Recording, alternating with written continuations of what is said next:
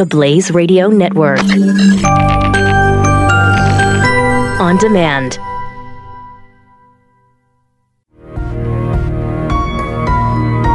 Love, courage, truth. Glenn Beck. When there is no trust, when there is, uh, when there is no truth, uh, this is the kind of chaos that we get. I don't. I don't even know what to say today. I, I feel like I live in a banana republic, and not the place that has the clothing. I feel like I live in a place that I, I don't know which rules apply anymore.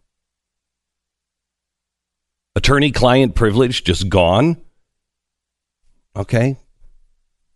It's a pretty serious thing.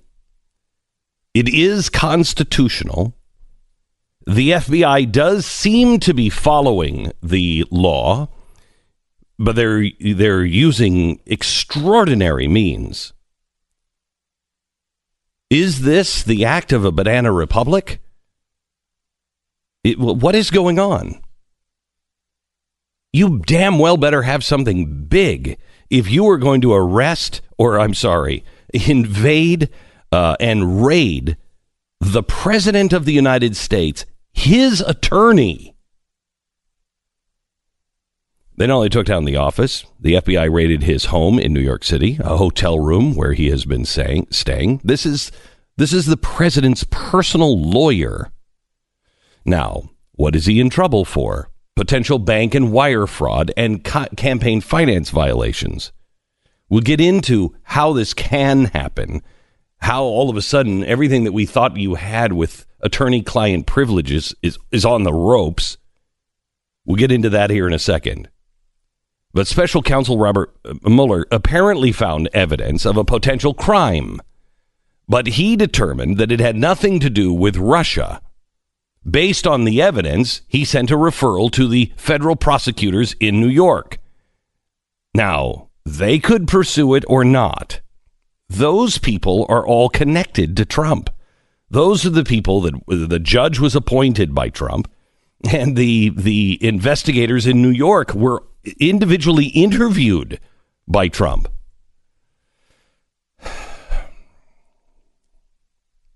But I don't know what the truth is. Do you? The raid was inside a lawyer's office. The Justice Department had to sign off on it. That means Attorney General Rod Rosenstein uh, gave the approval another Trump guy. The FBI seized Cohen's computer, his phone, his business records, his tax documents, all of his emails about his personal finances and his clients, then seized documents reportedly including communications between Cohen, Cohen and President Trump. Boy, this is a historic movement. This is something that changes everything. How are they going to tiptoe around it? Well, it's very clear how they're supposed to. There are clean investigators and dirty investigators, and we'll discuss that in a minute. Let's just say this is this has not happened to the president before. This move by the Justice Department is extraordinarily rare. And it is going to tear this country apart unless they have rock solid evidence. Meanwhile, the media is ecstatic about the seizure of records related to Cohen's 2016 payment of $130,000 to an adult film star. Can you imagine if they would have done this to Bill Clinton? Can you imagine what the media would have said? Cohen denies the payment violated uh, campaign finance laws. Can you imagine? Oh, I don't have to imagine. Do you remember what the press said when when people were speculating that there was real evidence about Clinton's getting a payoff to China? Do you remember when Al Gore made that big donation to China and they made a big donation back to him? Imagine if they would have raided their personal attorneys let's just all try to be consistent here. Now, President Trump has denied the affair with Daniel, denies that he even knew about Cohen's payment to her. But I don't think Trump is the target. Michael Cohen is. does this does this hurt Donald Trump? I don't think so, other than getting yet another bad guy away from him. Um, but I don't think there's going to. I don't think they have evidence on Trump. Anything that could hurt him, I don't know. But this is war now. Michael Cohen's lawyer, uh, Stephen Ryan, called the raid completely inappropriate and unnecessary. Now, of course, lawyers are paid to say stuff like that, especially if you're a lawyer for a lawyer. Ryan also said Cohen has uh, fully cooperated and turned over thousands of non privileged documents to congressional investigators already. So, where do we stand today? No closer to the truth than we were yesterday. In fact, we may be a few steps back. In this elusive, never ending investigation, no one is sure. The media is sure. Oh, they're utterly convinced that Donald Trump has to go. The the Democrats are utterly convinced. There was a headline on CNN this morning as I turned on the TV. The CNN headline was Is it too early for the Democrats to start discussing impeachment? Um, yeah, I think the answer to that is yes. I mean, unless Stormy Daniels is directly linked to Russian con- uh, uh, collusion, unless we find out she's the Red Sparrow. The strange part of the FBI raid on Cohen's office is that it's only kind of related to the Russia investigation. Why does this continue to expand? It seems to be a web that grows constantly in new directions without actually leading anywhere. Now, maybe things change. Boy, investigators better have something quick, and it better be big. America can handle the truth. Whatever it is, we want the truth. We want the bad guys to go to jail. We want the good guys to be, you know, protected. We can handle the truth, whatever it is, I hope. But I'm not sure that we can handle this constant drilling down and never even getting close to the truth.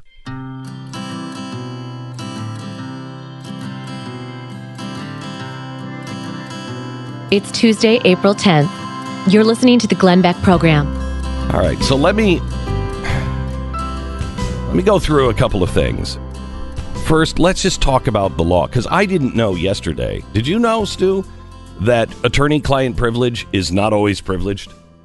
Well, I mean, it makes sense in that if the attorney is committing a crime, right? Like if Michael Cohen murdered someone, right?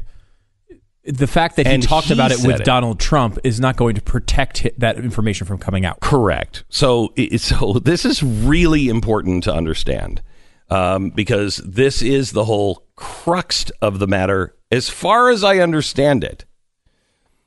If Donald Trump is talking to his attorney and he says, you know, because Perry Mason used to always say, "You gotta tell me the truth, man. Why didn't you tell me the truth?" Well, because I didn't. You gotta tell me the truth. And the reason why attorneys always say, "Tell me the truth," is because they have to know so they can truly defend you, and that is why there is that privilege, so they can get to the unvarnished truth, and that's protected. However, if Donald Trump is talking to Michael Cohen and Michael Cohen tells Donald Trump he did something illegal, then that's not protected because Donald Trump is not Cohen's attorney. That's one one aspect of this. And the crime fraud exception to the attorney client privilege. Uh, crime fraud exception applies if the client was in the process of committing or intended to commit a crime or fraudulent act, and the cli- client communicated with the lawyer with the intent to further the crime or fraud or to cover it up. Um, you know, and again, that is usually there's a, there's another part of this that has to do with actually searching a client's office. For purposes of this policy, su- the subject includes an attorney who is a suspect, subject, or target, or an attorney who is related by blood or marriage to a suspect, or who is believed to be in possession of contraband or the fruits or instrumentalities of a crime. Okay, so I hide my knife in my attorney's office. Right. It's it, it, like without this exception, and, it, and it's. It, By the way, I just want to show I, it was an assault knife. I, I'm going to tell you is. that straight up. without this, essentially, what you'd be doing is giving attorneys immunity from the law. Correct. All they'd have to do with their crimes is talk to one of their clients, and they never get prosecuted for a crime themselves. This doesn't mean that Donald Trump committed a crime. It's that they believe Michael Cohen committed a crime. Okay, so now here's the other thing. Th- th- When this happens, there is a dirty team and a clean team. And this is really important. The government cannot go in and just, if they're investigating somebody, they cannot just go in themselves and read all of the documents that are attorney client privileged. So they have to send in a second group. And these are not investigators with the the the dirty team, if you will, or the uh, I can't remember which one. Let me see which which one is clean. Uh, set up a dirty team. Okay, so the the clean team is the one that is running the investigation. Okay, so that would be you know, let's just say it's it's Mueller, just to keep it simple. Okay, so Mueller's running the investigation, and he says, "I'm telling you, here's here's what's here's what's really going on." Uh, and and and Cohen has this, this, and this, and if I if I, I put all the pressure on him I can, he's hiding it. I'm telling you, it is in the office. They say, okay, go to a go to a judge. This is not a FISA court judge. This is a magistrate. This is a this is the, in this is regular uh, non Patriot Act stuff. Uh, it goes to the judge after it has gone to the local uh, attorneys, federal attorneys. The attorneys have to sign off and say, "Yeah, you've got something there. Yep, you've got something. Yep, you've got something. Let's gather it all up. Let's bring it to the judge." The judge then has to look at it and say, "Okay, uh, we're going to take extraordinary circum uh, uh, circumstance uh, approach on this because there's a 99% chance you've you've he's got it in his office. He's got the knife in his safe. So go. Now, in this particular case, all of those attorneys and that judge were appointed by Donald Trump. So uh, it wasn't. E- this is not deep state stuff. And the judge don't know uh, exactly what he's thinking, but I'm guessing this is historic. This can change everything. And you damn well better get this one right. So I don't think that the judge just higgledy piggledy said, Oh, you know what? Yeah, go on in. He thought of this. He had to have, because he's going to, he'll be in the history books. If this was wrong, he's going to be in the history books. So nobody took this lightly.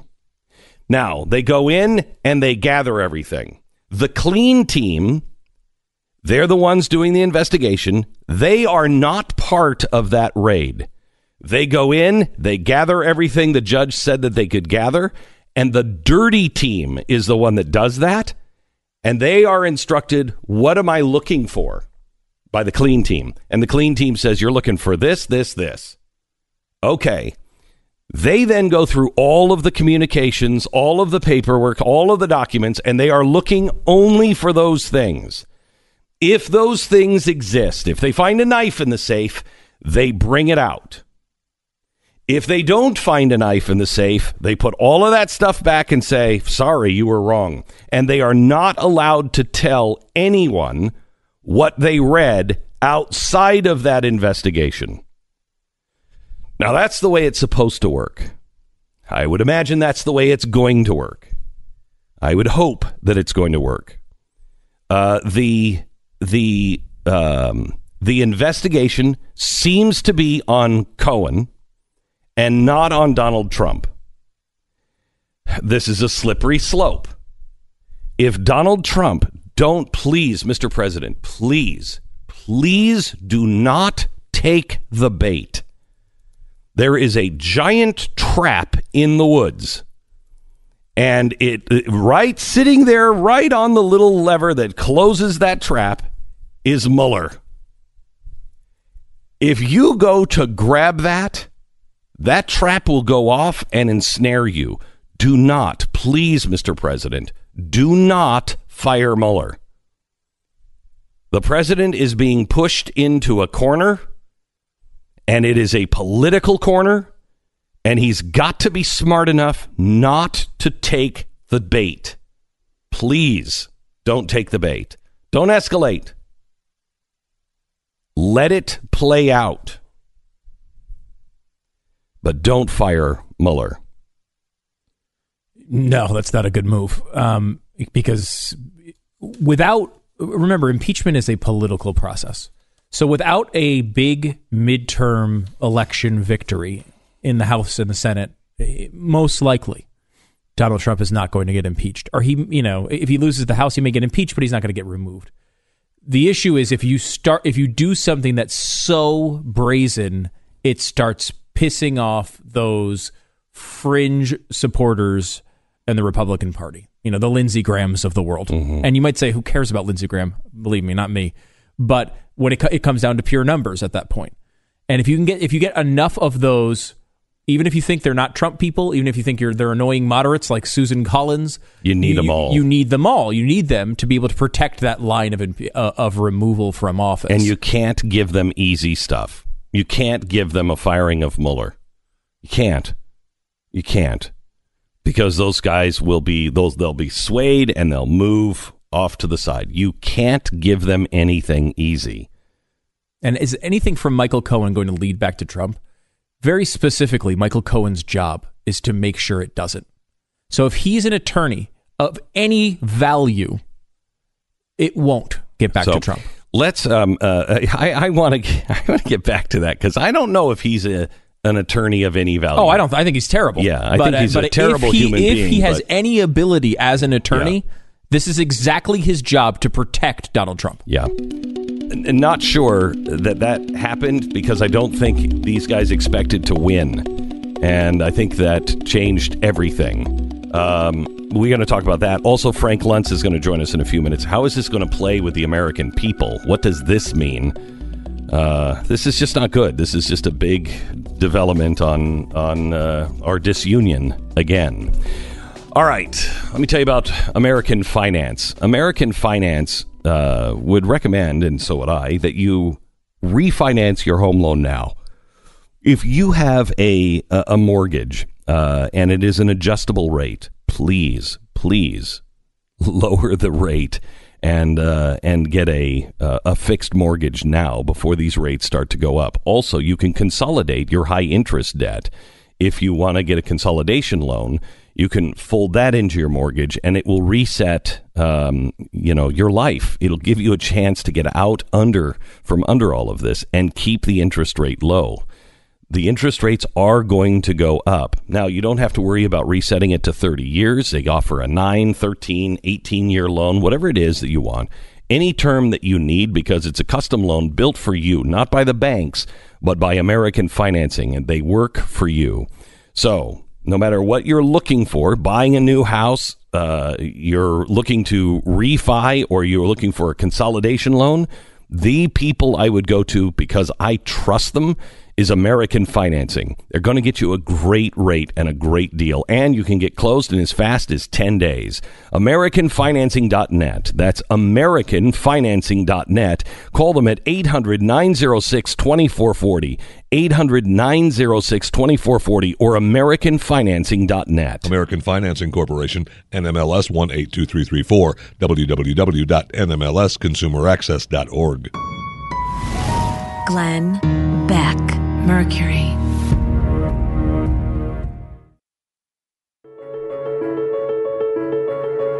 Glenn Beck.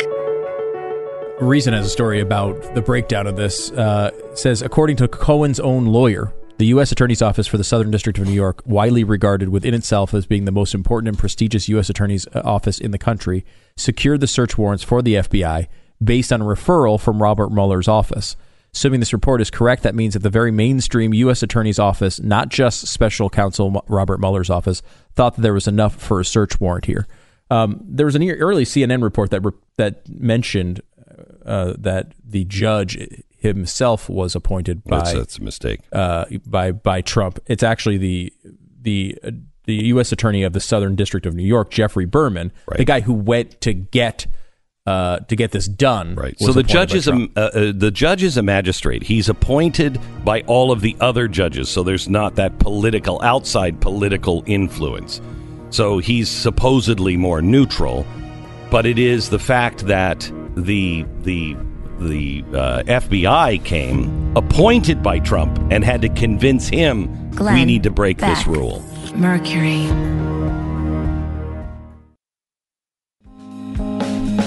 This is the Glenn Beck Program. Very excited to talk to my friend Frank Luntz, uh, focuswithfrank.com and uh, founder and chairman of Luntz uh, Global. Welcome, Frank. How are you? I'm fine. I appreciate the the chance to talk to you. It's been, um, and I, I have to stay off television because every time I get interviewed, I inevitably say something that just blows life up for the next 24 hours. Yeah, I know. I know. And you're, you know, when you say good to talk to you, I don't know if you believe that, Frank. I mean, it's just, No, it's, good just, to talk to you. Yeah, it's My good issue yeah. it- is is the people who listen. And can I raise that just for one second in a Yeah. in a genuinely respectful way? sure. you retweeted, tweeted. Let me speak English here. You retweeted my New Year's resolutions, the things that I was going to try to do this year to be a better person, and they were they were a couple of them were deliberately funny, and the other ones were serious. I think I gave you a list of ten. And the responses from those who are listening to me right now were so mean and so vicious. Um, the usual stuff, making fun of my weight and how I look, or calling me a traitor, a loser. Also, it's why have we become so mean? And is this really what we want to teach our kids? That if you disagree with someone, do you tell your child to just start insulting them publicly, tearing them down, or bullying them in any way? It, it doesn't bother me on a personal level, but it really bothers me on a cultural level that we are now so ugly to each other, and this is not the American way. This is not what we should be as a country. This is not what made us so great as a country. We were always willing to disagree, always willing to argue, and then come together for a common good. But thanks to the web and social media, and it's happening on the right, not just on the left, that it's open season. And I know the comments you'll get to what I'm saying right now will be, "Oh, he's fat and he's got a and he's um, If they want to call you fat, Frank, they got to come through me because I'm fatter than you are now. So, and he's and he's overly defensive.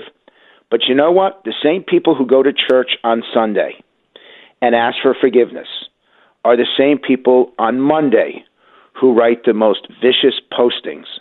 And I'm sorry, but I don't know how to reconcile that.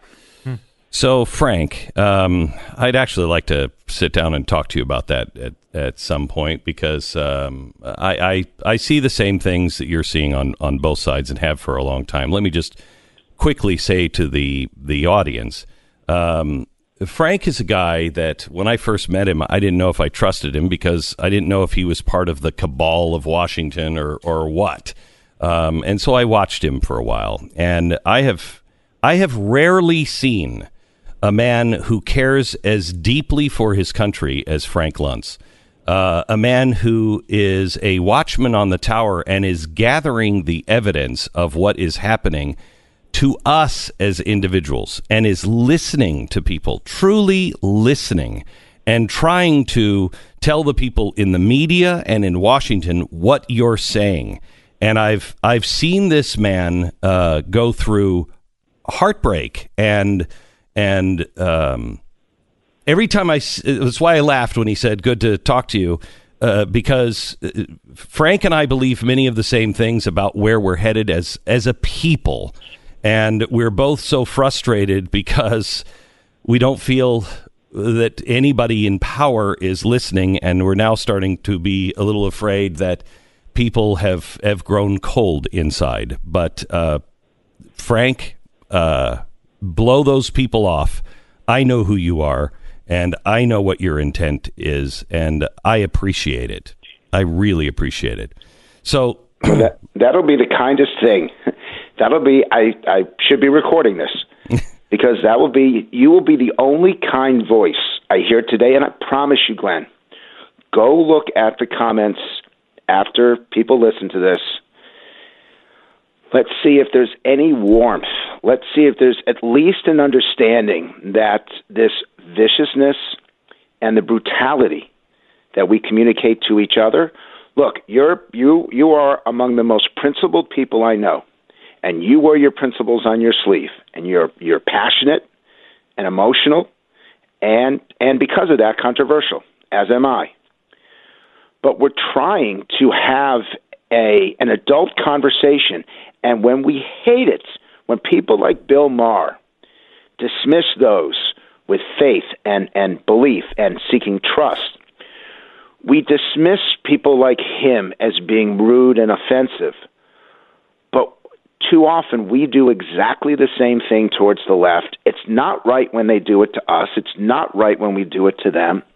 And I just think we can have these conversations in a far more productive way. And and in the end, in some cases agree to disagree, and in other cases agree to work together. So, um, Frank, let me change the subject here um, and, tr- and and see what you think the response is going to be uh, to what happened with with Cohen yesterday, because this is a this is a really complex kind of story, and I think everybody's going to run to their tribes and not really pay attention. And I think this is deeply, deeply dividing if the FBI doesn't have something gigantic uh, that comes out of this quickly. I agree with that because what people are asking now is if you can basically invade the president's lawyer's office and take everything, then there are no limits that the federal government can use. And I know people who've been investigated, and I know people who've been thrown to jail. And these are conservatives who've told me that their support for law and order completely changed when you have a lawyer on your side and you have 20 people against you, and they assume you're guilty, guilty until proven innocent. Yeah. That the traditional conservative approach of being pro FBI, pro CIA, pro justice, pro investigation, that if you're indicted, you're therefore guilty. When they've been through this, they tell me that their opinion of the the judiciary and the justice system in America goes from 100% support to 0%. And I think there's an interesting perspective there that we need to learn. If you're if if you're on that side that says that um, that they don't make mistakes. That if you're that if the police accuse you, you're therefore guilty. We need to hear from those who've been through that process, because I know I've heard it, and it's frightening to to. It's frightening to think that our government is so out of control that they can destroy people's lives. The government. And it is um, uh, another thread that is being pulled that um, divides us because the ACLU would have been all over this if this would have been happening, and and the media if Hillary Clinton would have won and this would have happened. Uh, the media and the ACLU would have been all over this, but there's no consistency. There's no consistency on the left, no consistency on the right, and so nothing means anything and it's just another thread where we're left with with nothing. Well, the problem is there has to be a solution to this, and I think that what they did, they would have had a responsibility. This is the uh, those who went into Cohen's office yes. that they had a responsibility to explain exactly what they were looking for and the evidence that this is not something that should be confidential.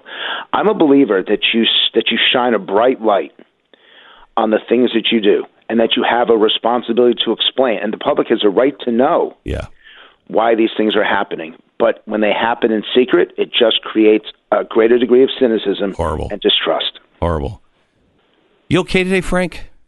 I worry about you. I actually do because I know how you. I I, I know you. I, I don't. We're not like close friends or anything, but I I have always felt when I talk to you one on one that you get it and you are carrying the weight of of all of the citizens that you talk to in your focus groups.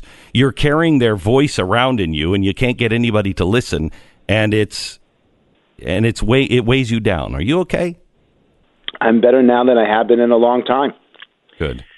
I actually left the country. I went to people laugh because I made this comment on Vice uh, 18 months ago that I was going to New Zealand. I never made it because they had an earthquake. Well, I went about a month ago, and it was beautiful. It was exactly what people expected, and I got a chance to get outside the country and not have to talk politics for 10 days, and that actually was the best blessing I've had. Yeah. What what I find is it actually does help to turn it off and to just enjoy life itself. It's very hard to do. I don't believe many of your listeners do that. I think that one of the reasons why they listen to you is because they want to know the truth. They want to. But in my case, if you internalize it and you personalize it, Yeah. it becomes very difficult over time. Yeah, yeah. Frank, good to talk to you. Have a good day. Thank you so much. Glenn, thank you. You bet.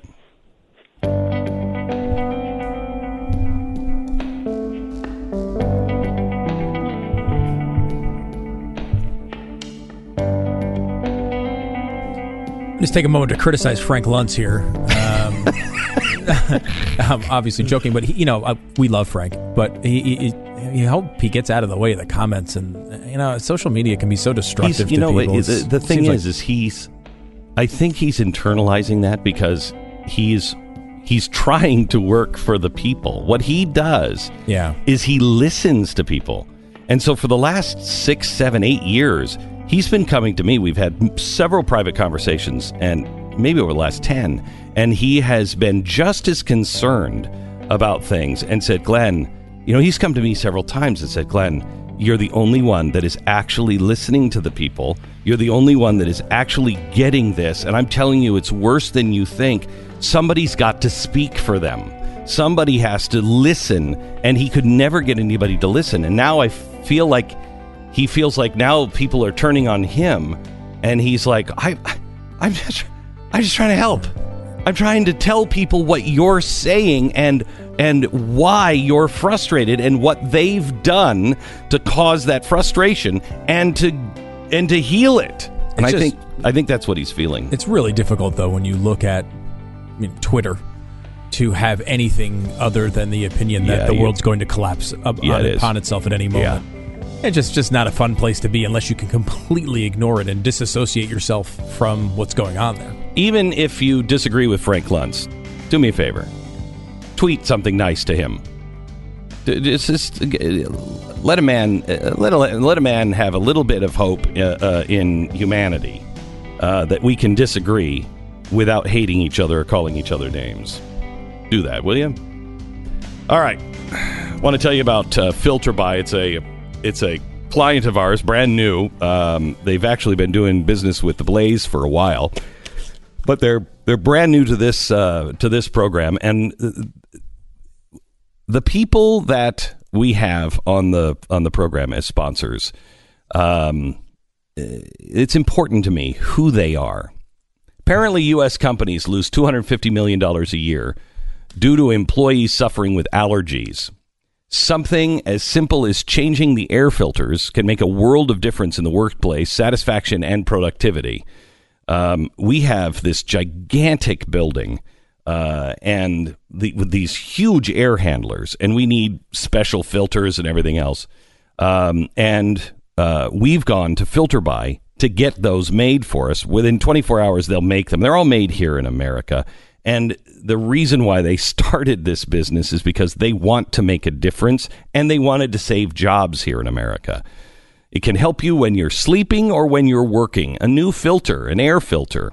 FilterBuy is America's leader, leading provider of AJAC, AVAC uh, filters for uh, for homes and small businesses because they make it really easy for you to improve the quality of the air that you breathe. Plus, you're going to save money because it reduces the wear and tear on your HVAC system. All these filters are made here in America. All of them are shipped for free. They come to within 24 hours. You can even set up auto delivery so you you will always be reminded you don't have to go out and get it. You'll just it'll come to you and you just pull the dirty one out and put the new one in. You'll save 5%. Now, here's what you need to do. You go to filterbuy, B U Y dot com. Filterbuy dot com. Go there now. Filterbuy dot com. Glenn Beck, Mercury.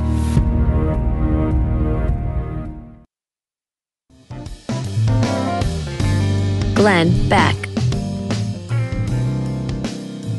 Just writing to, to, to Frank. I think, you know, it's weird. It's, uh, sometimes you can forget uh, what it's like to be. I, I mean, I, I've had my kids called names and spat on in public. I've had my wife things thrown at her because she was married uh, to me.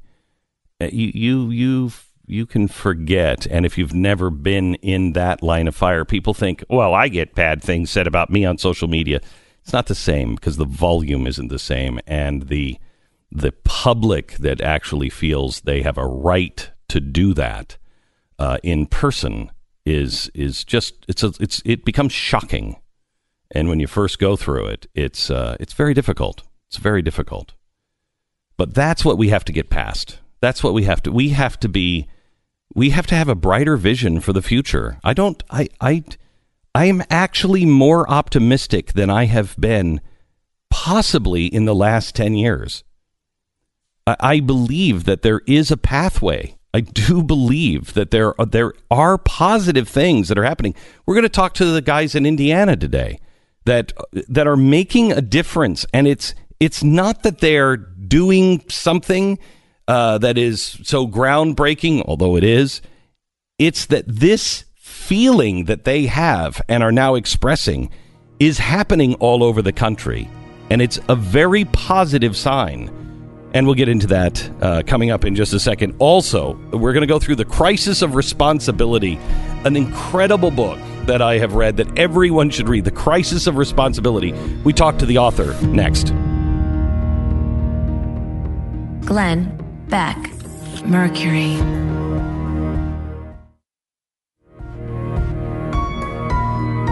Love, courage, truth. Glenn Beck. You want to know how to blow a progressive's mind and argument? It's actually pretty easy. It takes about 100 years, but it's a little easy. All you do is you let them all just play out. You just let all of their solutions play out because they always break down in the end. And once you get there, then you're just like, oh, wow, this really doesn't work. I mean, it'd be better if we just intellectually thought things through. Case in point, gender. We might do things because it makes people feel good, but in the i- along the way we start denying truths that just start to disrupt absolutely everything and in the end you're just denying science. Let me give you let me give you this case. Champions of social justice want you to believe that gender is fluid because it makes people feel better. Once the chains of gender science were lifted, the movement went well off off off the chain. By February 2014, there were 58 genders listed. 4 months later, there were 71 genders. Today, there are over 112 listed genders. I'd like to make it 114, but I can't because they won't allow male and female to actually be on the list of genders. Okay. Let's talk science for a second. There are only two genders. Science teaches that X and Y, two genders. Everything else we do, that's fine. You can make it make you feel good. We can call each other whatever you want to call, but we cannot deny science. No, no, no. Fight for the cause. Okay?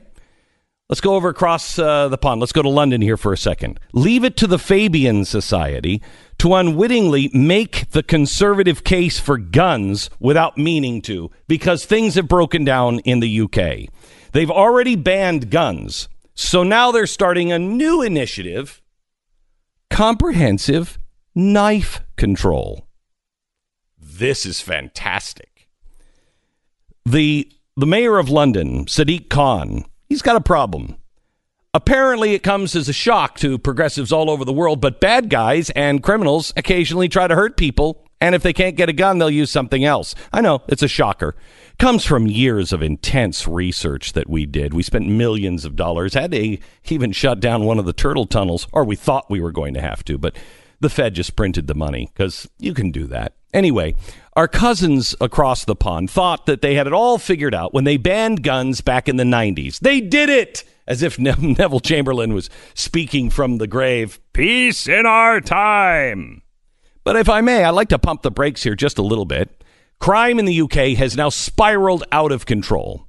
No guns in the country. Yet the murder rate in London has now overtaken that of New York City. Now, how can that be? Well, they've got a problem with knife and acid crimes. Okay you want to ban something, you want to put uh, some controls on things, I think it's acid because I can't think of a good reason anyone's walking around with acid. Now, maybe it's just me, I haven't thought it through, but. And you know what? There's also a correlation between acid on the face crimes and. I can't think of it right now, but we probably shouldn't talk about it anyway. So they're now moving to take away knives. Apparently, the tools criminals use don't really matter to them as long as it gets the job done. You can practically hear the phone call from the Fabian Society Library to the London mayor's office. Bring, bring, bring. It's me from Fabian Society. Start banning things. Ah, I can ban lawlessness. No, that won't work. Uh, ban evil. No, no, I don't recommend that. Oh, yeah. Let's ban cutlery. Exactly. So that's what they did. Operation Spectre. That's that's the real name of the operation. Stopping random, random citizens and searching them for any kind of tools of death. Now, the primary boogeyman here was knives. And the mere fact that the UK has gone from banning guns to kitchen cutlery is actually enough for us to laugh and prove our point. But the crackdown on inanimate objects didn't stop there. They're also confiscating, and this is not a joke, scissors, pliers, screwdrivers, and hammers. Pretty much anything that could be used as a weapon. What's hmm. next? You know what? They strangled that person to death. I want to ban hands. Congratulations, UK. You won't stop a single crime with this. The only thing you're going to do is impede, uh, you know, uh, citizens from actually getting their work done, make everybody a criminal. You're not going to stop the bloodthirsty civilians uh, that are, you know, uh, actually doing crime. You're going to get those killers that are just looking to assemble their IKEA furniture. Now, eating a steak might be a little difficult as well over in the UK. Banning the tools of criminals and evil men don't really stop crime, but now in the UK, they may stop steak. So, a big shout out and a thank you to the London mayor for opening Pandora's box and making a case for the Second Amendment. Because now, instead of watching clowns on CNN, I can watch the town halls on the BBC, where they are going to be arguing the evils of their NRA. You know, the National Ratchet Association.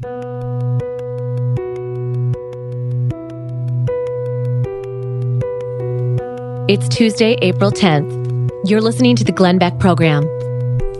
David Bahnsen is a uh, is a guy who wrote a book called Crisis of Responsibility: Our Cultural Addiction to Blame and How You Can Cure It, and it is really really good. Uh, David is a guy who uh, was more of an economist, was going to write a book on um, the meltdown of 2008. Uh, what was really to, to, blame, if you will, on that, what we haven't done, because we haven't really done anything to fix it. We've only made it worse. But as he started to get into it, he realized that we have a crisis of responsibility. And we welcome uh, David to the uh, program. Hi, David. How are you?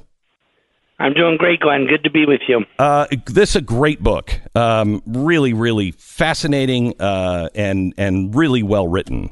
Um, I, I want to kind of get into the to the meat of a lot of it and and just kind of go over some of the the points in your book. Um, first, explain the the crisis of responsibility. Explain the the, the theory Well- of just that.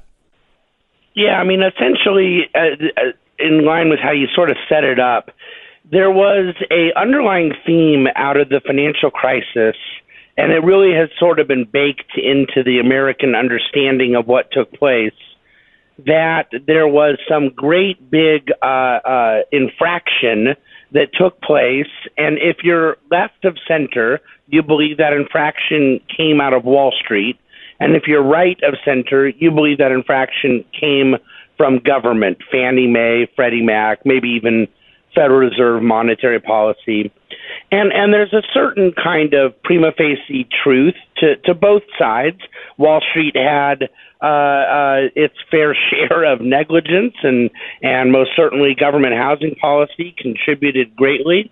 But the problem was that both narratives, whether on the right or left, were perfectly willing to treat Main Street as a victim of the crisis and to totally ignore Main Street's culpability in the crisis. And so as I studied it further and further, um, it became just too easy and too simplistic to say that big greedy bankers were giving money to people and then those people um, really wanted to pay it back and just couldn't and the government was was asleep at the wheel and forcing the banks to do this and so forth and so on. There was all kinds of policy failure.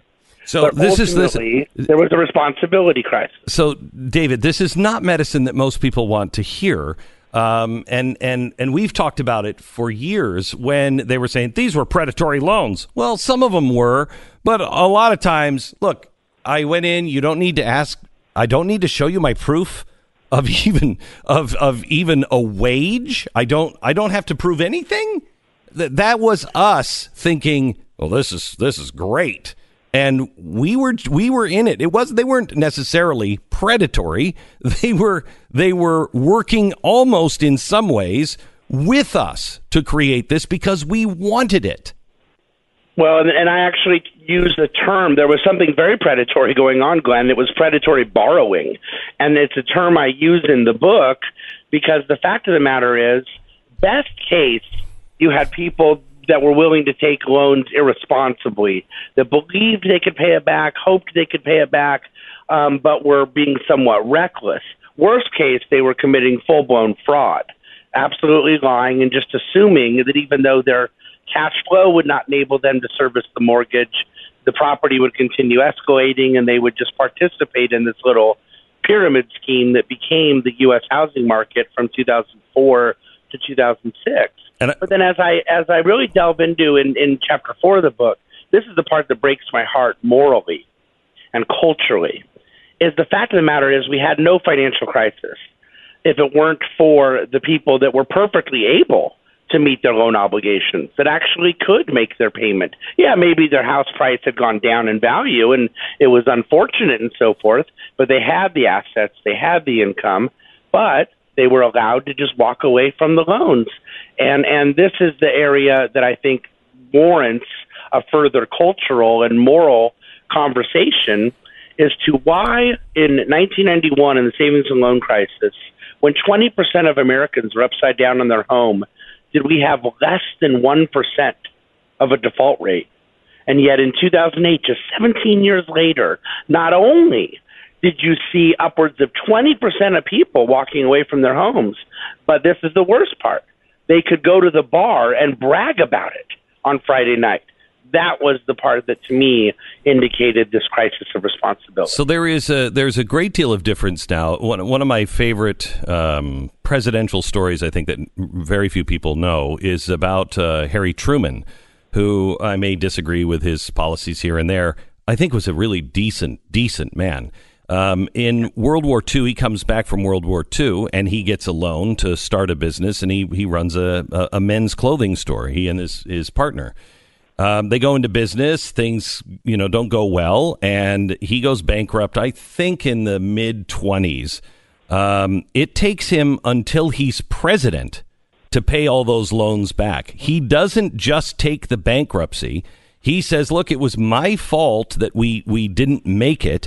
I borrowed this money, and when I borrowed it, I said I would pay it back." And so I I'm going to pay it back and he paid every person every lender he paid back even though he had the ability to go bankrupt. That's right. I think that speaks to a certain character and ethos that existed. And in fact, the whole Great Depression, by the way, if you've re- read some of what Amity Shlaes has written on it, Oh, it's yeah. fascinating. It was a culture in which it, then you could really argue people had tremendous justification in needing to sort of walk away from some obligation. But there was a stigma that said, I'm not going to do that. I'm not going to be a deadbeat. There was struggle, but 2008 was not a, a, a situation defined by that legitimate struggle. It was a self induced problem from excessive greed. And what I argue in the book is that that greed at Wall Street that we're all very quick to condemn was exactly the same covetousness on Main Street. Wall Street, they just wore, you know, fancier suits and had more zeros and so forth involved. Right. But it was the same, um, it was cut from the same moral cloth. Right, and you're not dismissing the the um, the hideousness of Wall Street and the greed uh, there that they went through. You're just saying, No, I'm not. I'm not. I'm not. But I will say this, Glenn. This is very important. If we were actually being honest, we would be more critical of Wall Street's incompetence than we would their greed. Wall Street did something horrifically wrong. They bet in big numbers that Main Street would pay their bills. That was the tremendous folly of Wall Street. okay, all right. Um, you have to continue to listen to this. If if if you are looking for some answers and some things of how we got here and how we can fix it.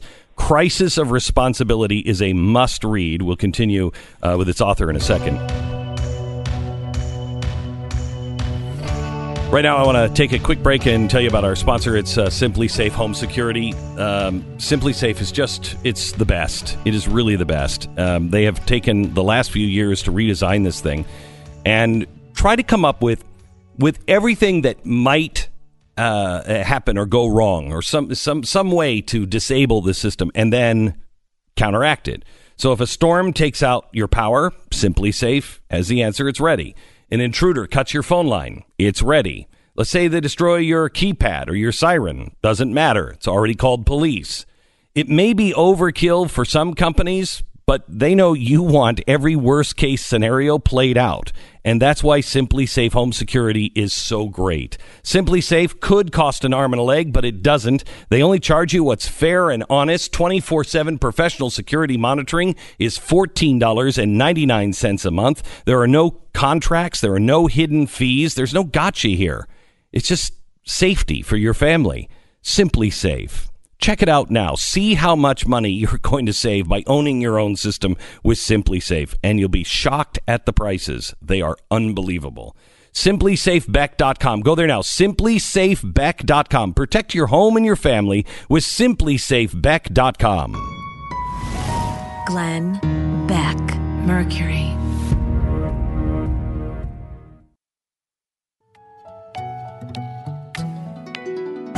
Glenn Beck.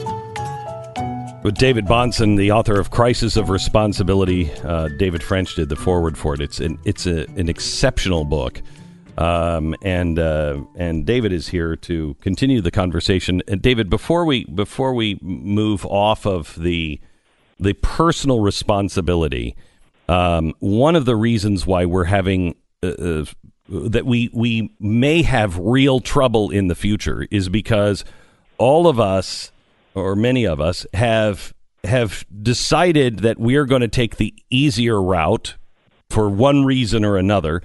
And you point out uh, that uh, one of the big signs is the uh, disability insurance that we're now on, and the the record numbers, and how that's just not possible to be real.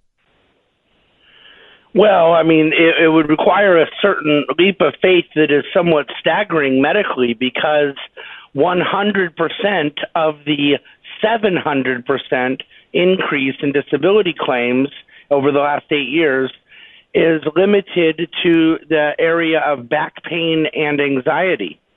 So, so somehow you have to believe that there has been absolutely no uh, increase in anything organic or organ related, uh, neurological, and cardio, and respiratory, all these things.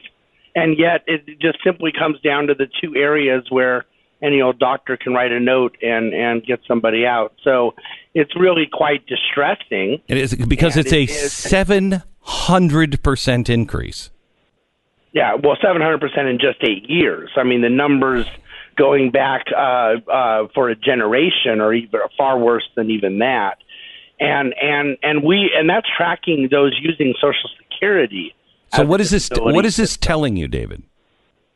It, it, it's telling me that we have right now a segment of the society that is comfortable to live off the public dole, um, not work, receive compensation for it, and to do so with highly questionable claims about their own physical uh, and mental health.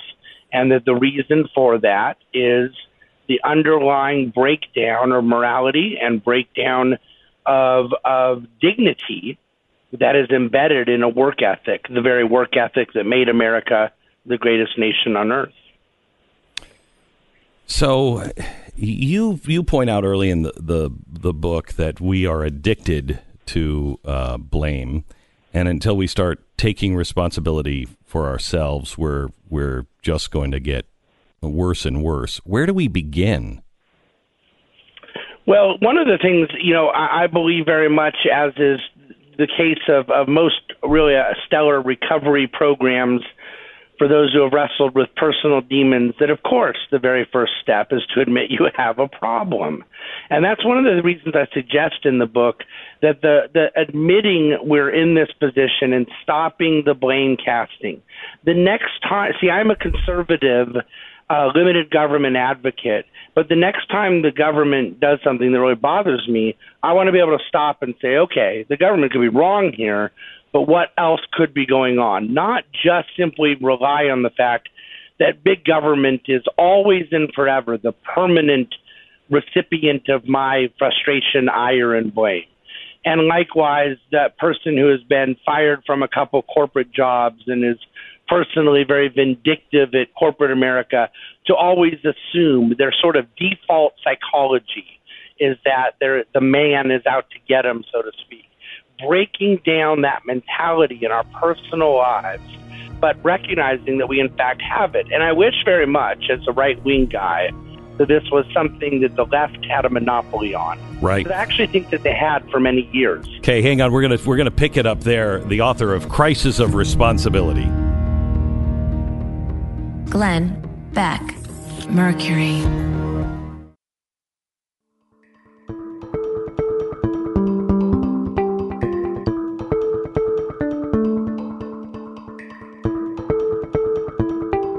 This is the Glenn Beck program. If you're looking for answers of what the hell happened to my country, how did we get here, uh, what do I do about it, and h- how do I change my life and my circumstances, a must-read book. Crisis of Responsibility came out a few weeks ago. Um, our cultural addiction to blame and how you can cure it. David Bahnsen is the uh, author of the book. He describes himself as a uh, as a National Review kind of conservative. Um, uh, David, you, you start out with a quote from uh, uh, from Foucault, which um, i i this is the postmodernism BS radical leftist that really caused, uh, I think, a, a lot of the um, arrogance and elitism that we have in academia now. But you follow it with uh, a quote from Gustave Le Bon, who was a critic of socialism. And throughout the book, you kind of, it's almost Jeffersonian in the way you do this, as he wrote a letter between, uh, an argument between his head and his heart. You say there's an even handedness that we're missing, and, and we, we need to really um, uh, have a balance and hold each side to task. That, that's right. I think at the heart of this really intense polarization that we're experiencing in the political culture and, and this kind of um, tribalization that has taken place, the, the ability to somehow magically interpret literally every single event that happens through some sort of partisan uh, lens is a byproduct of the crisis of responsibility.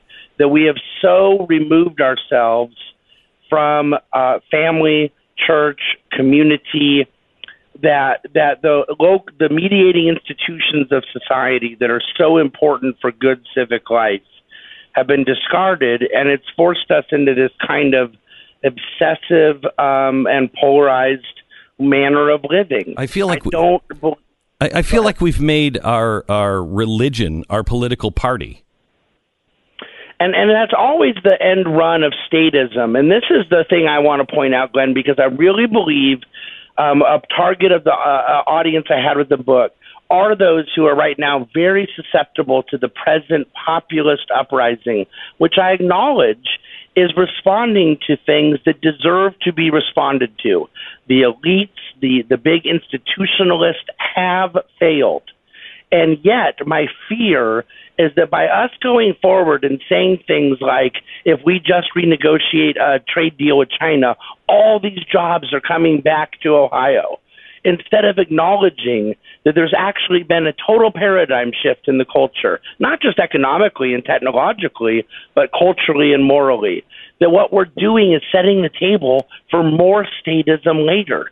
Because when this populist uprising inevitably fails, we're not going to turn to greater individual responsibility, but rather to some sort of Messiah to come bail us out. And that Messiah has always been the nanny state.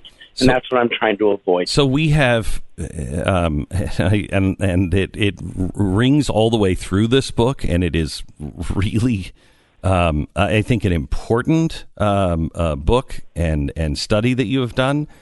Uh, but I look at things like, for instance, you, you take on um, higher education and you say, you know, it it's not the either or. Um, what's wrong with universities is not the rising student debt. It's not the spread of relativism. It's both debt and indoctrination, economic and ideological. And so you say, blow the whole business model down. You know, just blow it up uh, and uh, and and start anew. Do I have that right? And oh, ab- absolutely. There, right. There's no way this can stop as long as they have access to the funds that they have. Parents keep demanding the loans. The government keeps giving the loans. The universities keep taking them, giving a subsidy into the price. So you have never ending tuition inflation with absolutely no accountability from donors, parents, or students as to the product being presented. So, it's one of the biggest debacles I've ever seen. So here is the here is the the problem that I would like you to help me noodle through. Um, people will say, and we see it in politics all the time. Well, I can't not send my kid to college because that's the system, and so it, it just continues to cycle through this. I, I, well, I've got, I've only got two choices. It's a binary choice. I vote for the donkey or the elephant. And so it, the system is built to keep you in in that. How do you convince enough people to break that model?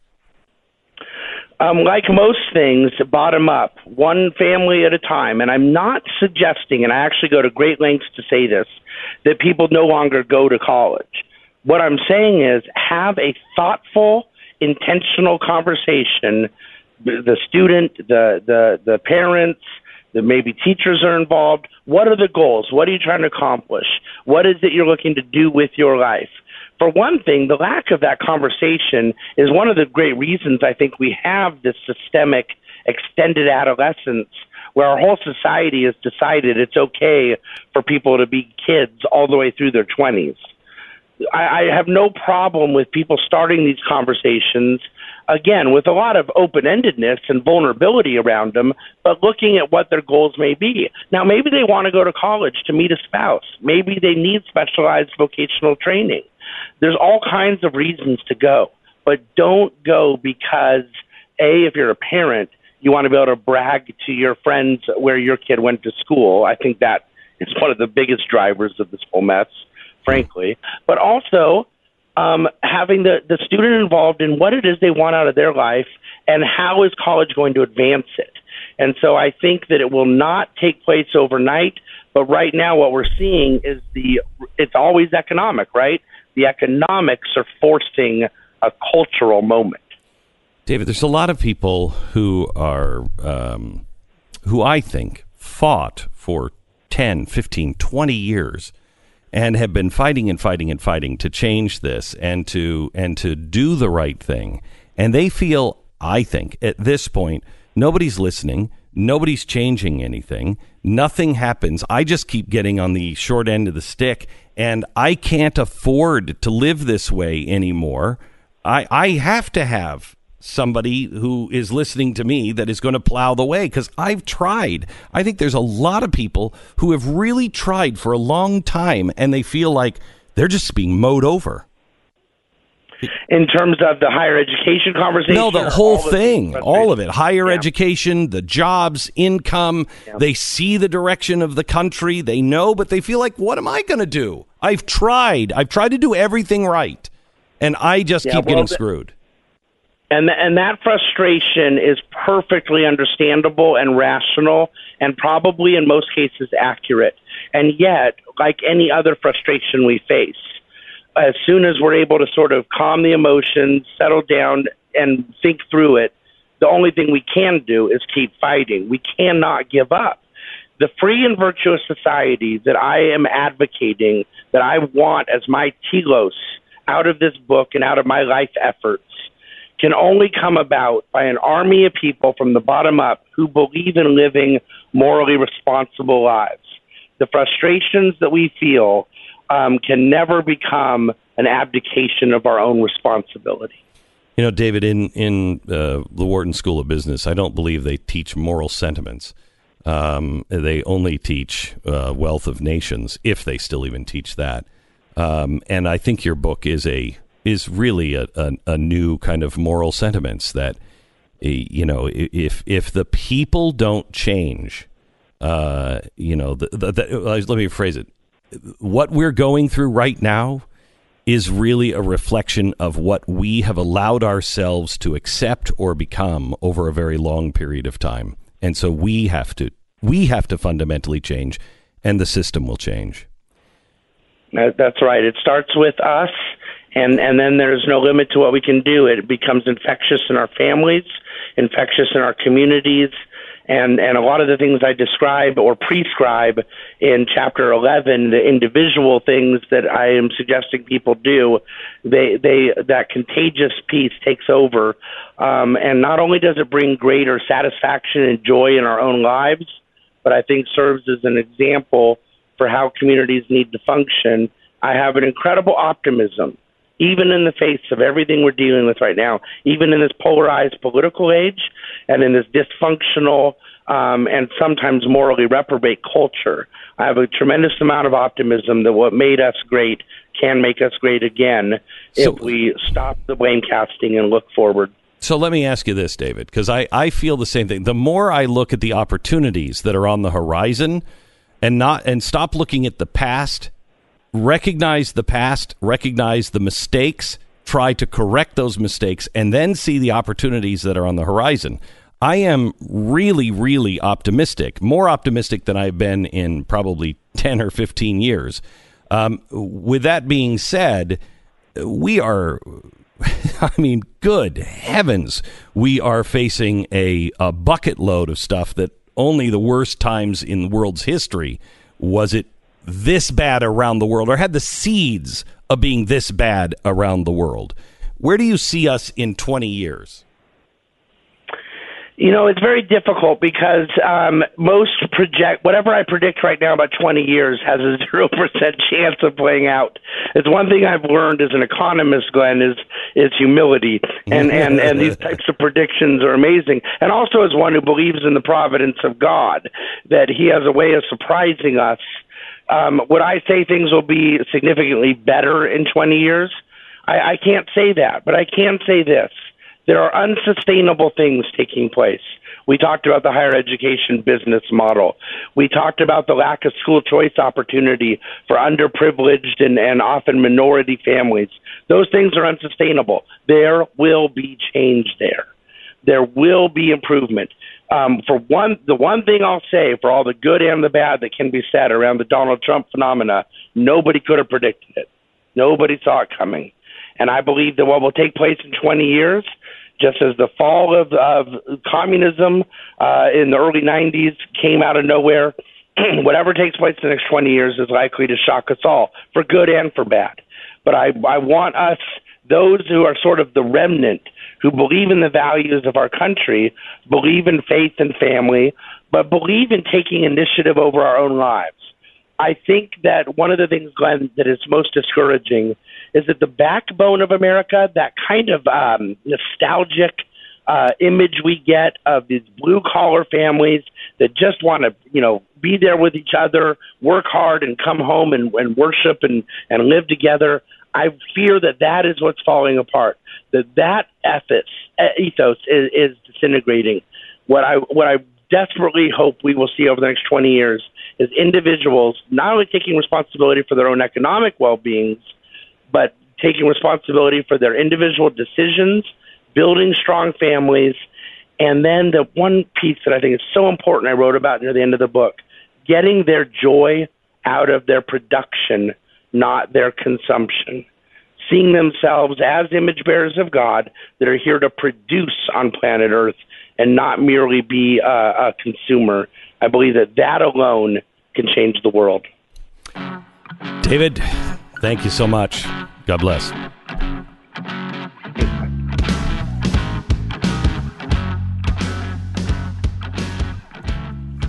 The book is Crisis of Responsibility Our Cultural Addiction to Blame and How You Can Cure It by David Bahnsen. Uh, you can get that uh, at bookstores everywhere, as well as uh, following him on Twitter at David B A H N S E N. There's still books, bookstores? Well, I mean, they're online, but yeah. Tax season is here, so are identity thieves. According to the IRS, they're filing fake tax returns, stolen information, social security numbers. We're all vulnerable. But the southwest of the United States is particularly a bad region for identity theft, Nevada being the uh, worst state in the union. Tax fraud is at the top of our minds right now, but identity theft happens to Americans year round. And there are many, many threats in today's connected world, and it takes one weak link for criminals to get in. That's why the new Lifelock Identity Theft Protection adds the power of Norton Security to help protect you against the threats to your identity and your devices that you can't easily see or fix on your own. If you have a problem, they have the agents who will work to fix it. Now, nobody can stop all cyber threats, prevent all identity theft, or monitor all transactions at all businesses, but Lifelock with Norton Security is able to uncover threats you might otherwise miss. So go to lifelock.com or call 1 800 Lifelock. 1 800 Lifelock. Use the promo code BECK, get an additional 10% off your first year. That's promo code BECK, additional 10% at lifelock.com. Glenn Beck, Mercury.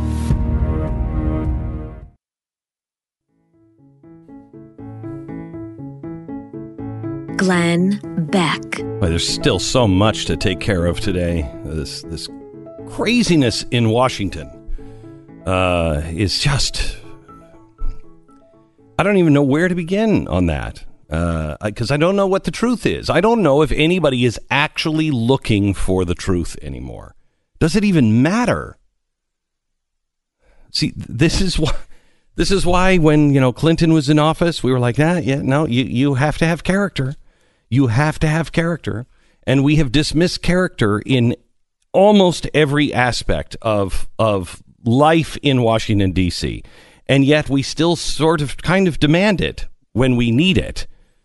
But I don't trust anybody in Congress. I'm not sure I trust anybody in the higher levels of the FBI or or do I trust the, the court system? Do I trust the administration? Do I trust the press? I don't trust anybody. So, how are we going to get to know the truth? How do we know that this is a witch hunt or it's not a witch hunt? Well, the safest thing is to wait and see what the information is. I know. And we can get out ahead of ourselves because this is a big deal. I mean, we have to step back and say how bananas this situation is. Oh, this is freaking. This is if they don't have ma- something massive here. Yeah. Uh, this is a banana republic. Because if you believe uh, Trump, if you like Trump, you might think that it's because they're just going after him more than ever before. And if you don't like him, you might think that Trump is more corrupt than any any president before. Whatever, whichever side of that you fall on doesn't matter. This is a bonkers situation. Mm-hmm. The FBI is raiding the personal attorney of the president of the United States. I mean, this is unbelievable. It really is.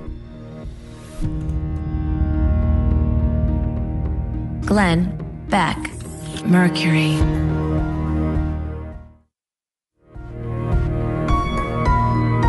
Love, courage, truth. Glenn Beck. You know, the stories will tell you that it was federal agents that l- led a, uh sweeping campaign to finally shut down Backpage, but that's actually not true. It was a group of conservatives and a group of libertarians and a group of progressives and people that I don't have anything in common with that all got together and said, this is evil and has got to be stopped. Backpage. It's an online prostitution empire. But now feminists are outraged, in particular, the Women's March. Now, you'd think that an organization that claims to be interested in women's rights would celebrate the recent lawsuit against Backpage, the online brothel, which has resulted in the, uh, the oppression of countless sex workers and rewarded countless sex traffickers and was, was trafficking in children. But then again, the Women's March is being led by Linda Sarsour, whose vision of feminism allows female gen- uh, uh, genital muti- mutilation and mandated burqas. So I don't know what this uh, this organization really stands for. First, the um, the assistant U.S. attorney Elizabeth Strange described internal documents and emails from Backpage as quote shocking in their callousness. She added, Backpage has earned hundreds of millions of dollars from facilitating prostitution and sex trafficking. Placing profits over the well being and safety of the many thousands of women and children who are victimized by its practices. End quote. Now, there, there was almost universal applause for shutting down Backpage. It isn't really a partisan issue at all. Most people and most policymakers agree that online sex trafficking is bad, but it is objectively illegal when you are knowingly trafficking in children. There is no use offering objective realities to the to the brand of the fourth wave feminism practiced by the Women's March, however. The Women's March just tweeted, quote, the shutting down of hashtag Backpage is an absolute crisis for sex workers who rely on the site to safely get in touch with clients. Sex workers' rights are women's rights, end quote. In the coming days, the next tweet, we'll be sharing more about sex workers' rights to uplift this critical issue. We're all still learning, and as always, we have to listen to the voices of those most impacted. Hashtag sex work is work. The hashtag alone, sex work is work, makes no sense at all. How about sex work is illegal or sex work is dangerous? Sex work is destructive. Hashtag sex work is harmful and demeaning. How about sex work? I'm sorry. Hashtag sex work hurts children. Most sex, work, sex workers are confined to a life of addiction, desperation, control, and manipulation. What world is the Women's March living in? They rally around the Me Too movement, but they don't understand that prostitution, sex trafficking, and sex work are aggressive forms of sexual assault. Even if the Women's March want to turn sex work into a powerful women's scenario, it has been proven that a lot of the powerful women on Backpage were being prostituted against their will. In fact, a lot of the powerful women weren't women at all, they were underage kids. This latest iteration of feminism needs to reassess what's important. They've jumped the shark a long, long time ago. At times, it feels like coordinated contrarianism. They're just opposed to whatever else anybody else is for. And we're going to decide to hate everything that is white, everything that is male, everything that is capitalism, everything that is conservative. Doesn't matter if it's a good idea or a bad idea. It falls into that box. Why else would you support sex work and the Islamic understanding of burqas equally or at all? At least, can you come up with a narrative that makes the slightest bit of sense?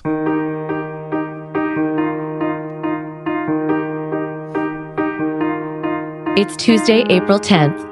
You're listening to the Glenn Beck program. So we've been focusing on a, a lot of stuff today, and we're going to get back to the president's uh, attorney and what all of that means and what exactly happened uh, in just a second. But I wanted to stop and um, and share with you some good news. Yesterday, I told you about two guys, Mike Warren and Chris Lang. They uh, they created something called Open Source Roads in Indiana. It's a grassroots organization that decided enough is enough. Our roads are horrible and we have to fix them. And the state and the city said, well, it'll take about 700 and some million dollars to fix them all. And so these guys just got together. I mean, the, it, uh, Chris is a libertarian activist. Um, and he was doing, you know, government outreach. He was doing journalism, yada, yada, yada. And he decided, you know what? We're just going to get some asphalt and some friends and we're just going to fix it ourselves. And so far, it's going well. We have uh, Chris Lang on the phone with us now. Hi, Chris. How are you? Pretty good, Glenn. How about yourself? Uh, very good. Congratulations on this. And I, I was, it, it, you give me hope. You and uh, Mike give me hope, and all the guys that are working with you. Thank you. Yeah, we get that a lot, and uh, it's good to hear that kind of positive feedback. Really reaffirms what we're doing. Now, I do, I do want to say that I do believe the man is going to come and crush you to death uh, for doing this. I mean, you're a, you're a, an accident or a lawsuit away, or just somebody who has a, a bug up their butt uh, that wants to crush you for for thinking and doing something on your own. You realize that, right? I realize, picking my words here very carefully, Yes. I realize that the city has its own procedure for how they would like the road work to be done. And while they might argue about specific materials used and the way the labor is performed, I, know, I understand their biggest concern is safety. However, to me, this problem has expanded. First of all, this whole thing was founded on a lot of people think we're just trying to fill in the potholes here. And the problem is bigger than that because a pothole isn't just a pothole. These are failures that our city has allowed to continue for years by moving the funds to places where they shouldn't be, just not spending funds specifically allocated for these repairs in general. And the issue has become safety in the universal sense. When you drive through Indianapolis, it's almost like everyone's driving through a mapped out minefield. You're watching the road 10 feet in front of you. You can't even look up at the cars around you because you don't feel safe unless you're swerving vehemently and sometimes lane killing potholes. So, to us, if the city is going to come down on us, we are we are understanding that might be an issue but we are willing to contend that the safety of the city is already at risk, and what we're doing is necessary, not just uh, not just some you know kids filling in potholes. And the whole point to this process, the whole point to this activism, was to draw attention that specific fact. So if the city wants to give us more attention by trying to stop us from fixing their own problem, then man, that's just going to turn more heads their way, you know? So, Chris, I love this because the, the system has failed, and you've decided that you're not going to just uh, sit around and watch it fail, and you're not going to you're not going to do something destructive. You're not somebody standing on the sidelines going, "Burn the whole thing down." You're actually just going to say, "You're just saying uh, we're going to roll up our sleeves and we're going to we're going to fix it ourselves because we have a right to." Personally, I'm, the burn the whole thing down would not be entirely opposed by me, but yes, I I would say that it, it is important, and that that was the whole point. Was we could argue all day about the legislative process and what needs to go into it and who needs to be taxed what, but this was this is part of me and Mike's activism in general. You know, we discussion can go on for so long, but while we're debating, people are swerving potholes, people are crashing and getting in accidents on our roads. We're getting overtime in repair shops. You know, like other great issues Mike and I have faced, like mass incarceration or trying to stand with anti-war and anti-interventionist groups. Like these are big ideas, but this is one of the ones we can directly and bipartisanly do something about, and that's pretty much what the whole focus of the project has been. So I have a, a kind of a you know some might say a stupid question, some might say you know a highly technical question. Um, I was always told there's no such thing as dumb questions. well, good because I, I, eh, where the hell do you even buy asphalt? I don't even know where you would get that. it, it, that's the thing. It's like there's. It seems like there's a lot of steps in this process, and that's that's inevitably what the whole permit seeking mindset has created in people. Everyone thinks there's a million things you'd have to check off before your first pothole. We got fifty dollars of fundraising material. We went to Menards and we asked an employee to show us where pothole mix was, and there it was, big black bags just labeled pothole patch. I couldn't even tell you the brand of them. It's just so generic and straightforward. And everything else we just learned on the internet. We just we sweep out the holes, which is, by the way, more than what the city does. In fact, most of our repair work is more than what the city does. And everything else is just our own personal experience. At this point, we're kind of experts on the matter.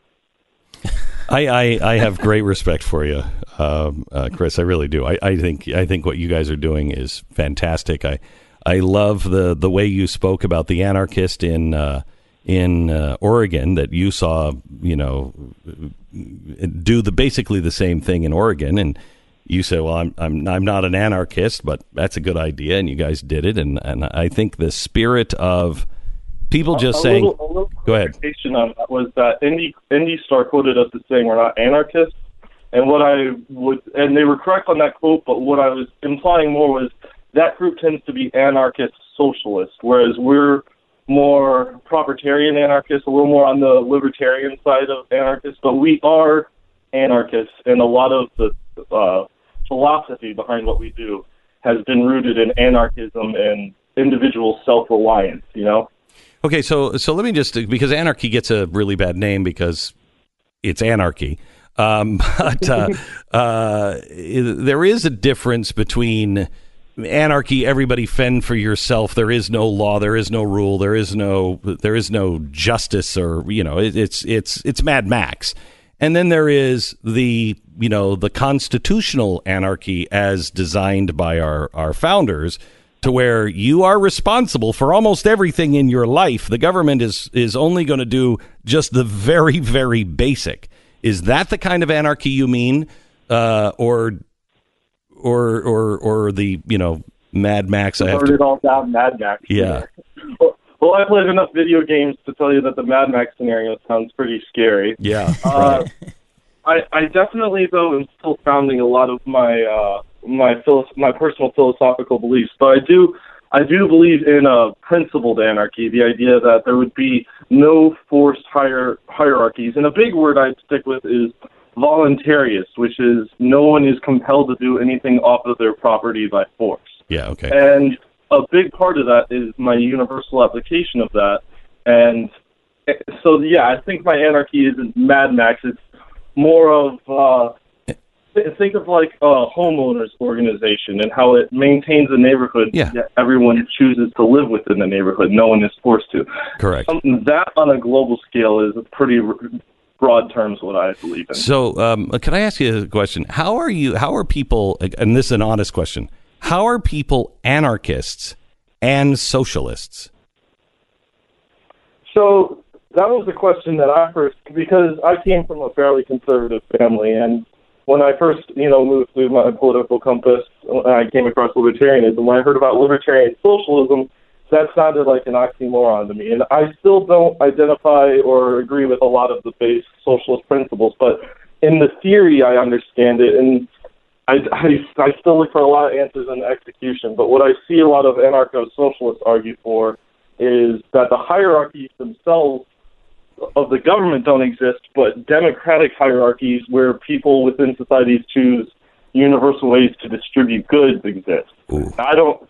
Now, like I said, I don't Yeah. necessarily. I don't really hold these views. Yeah. That's kind of in general terms how I've come to understand it. Yeah. Okay. Uh, Chris, congratulations. Thank you so much. If uh, you start getting heat anywhere, you let us know, will you? Definitely, I would be glad to get some uh, public eye on that. Yeah, and we have a we have a story that is uh, on this now at glennbeck.com. If you want to know how you can help and get involved, go to glennbeck.com, look for the article No Permit, No Problem.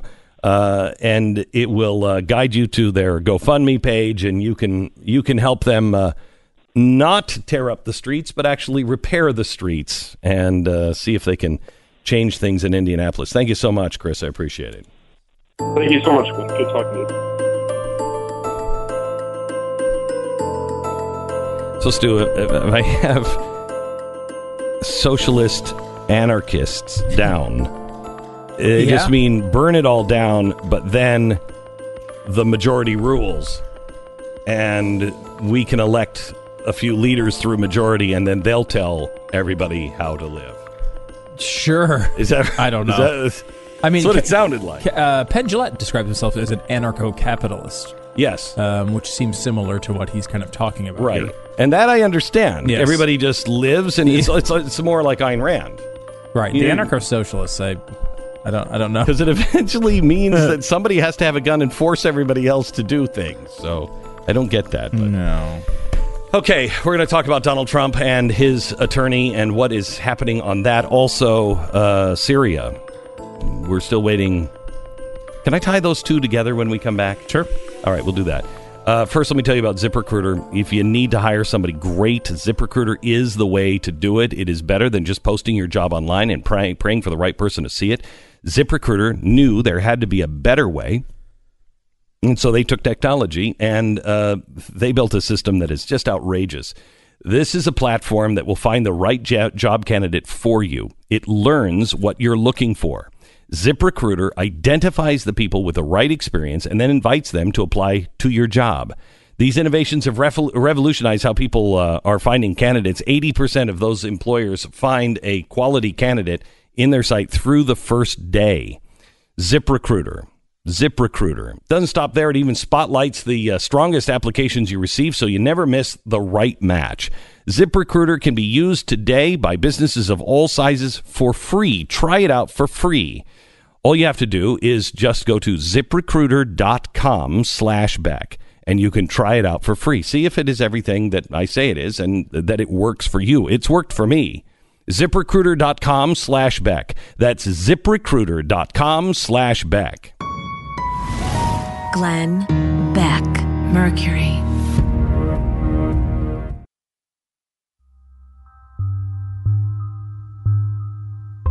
Glenn Beck. All right, I, I uh, can we have an intellectual conversation here um, for a moment and take all emotion out on both sides and have an intellectual conversation. This is a conversation I've never I've heard before in the past, maybe 30 years ago, but I've never really agreed with it because I didn't think that the I didn't think the times warranted it, and I also didn't think that uh, uh, I, I, believe in law and order. But the the the federal attorney of Southern New York, this is a guy who you know interviewed with uh, Donald Trump. The FBI agents that um, asked for this warrant or passed it on to the federal attorney. Uh, was there any kind of conversation at all, and should there have been on yes, this is a problem, and yes, we have this situation, and I don't know what it is, but maybe let's wait for a little bit. Imagine, look at what the president is going through today. He has Syria, Russia, China, North Korea. All of those are just war pieces. And I, again, I don't, uh, you know, I don't want to stop law and order on, you know, war pieces or anything else. It's important to, that we are clean all the way. But it is also a massive distraction. If, if, if the federal attorney and the FBI don't have rock hard evidence on Michael Cohen, if they don't have, um, if, if they are not buttoned up on arresting the president's, or I'm sorry, on raiding the president's attorney's office, this is really dangerous the way this has been pulled off, and at a very dangerous time We have. I, I, I looked up the headline today, uh, and it was "We're waiting for the White House's response to Russia on the Syria gassing." And I had the first the first time since the 1980s I had the feeling that I had when I was working in Washington D.C. and uh, KAL 007 was blown out of the sky by the Russians. It was a Korean airliner. And uh, I remember this is in the time of, you know, Reagan saying it was an evil empire. And I remember waiting for the White House response and looking at the top of the national, the Washington Monument and thinking, we're in ground zero. And this discussion is happening here. Please, cool heads prevail. What are the conversations like today with the Pentagon officials and a very angry President Trump? Glenn Beck, Mercury.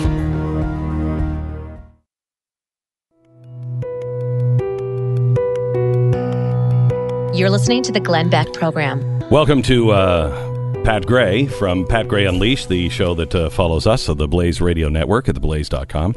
Uh, Pat, let's let's talk a little bit about Michael Cohen and uh, the the extraordinary, historic measures that were taken yesterday in raiding the president's personal attorney's office. Yeah, if the, if they're after the president's personal attorney, I don't think any of the client privilege thing applies. Because if they're just after Cohen, you're just after the attorney, right? If, Yes, If that's that's, what the, the- ultimate goal is to get him on campaign finance, and I think they probably can get him on that. Mm-hmm. Uh, then you know maybe this isn't um, inappropriate. But, But if they're after as- Trump, then it's definitely inappropriate. But is this a, um, you know, the campaign finance? Isn't this kind of what uh, Obama uh, raised uh, or or had? Um, uh, what's his name?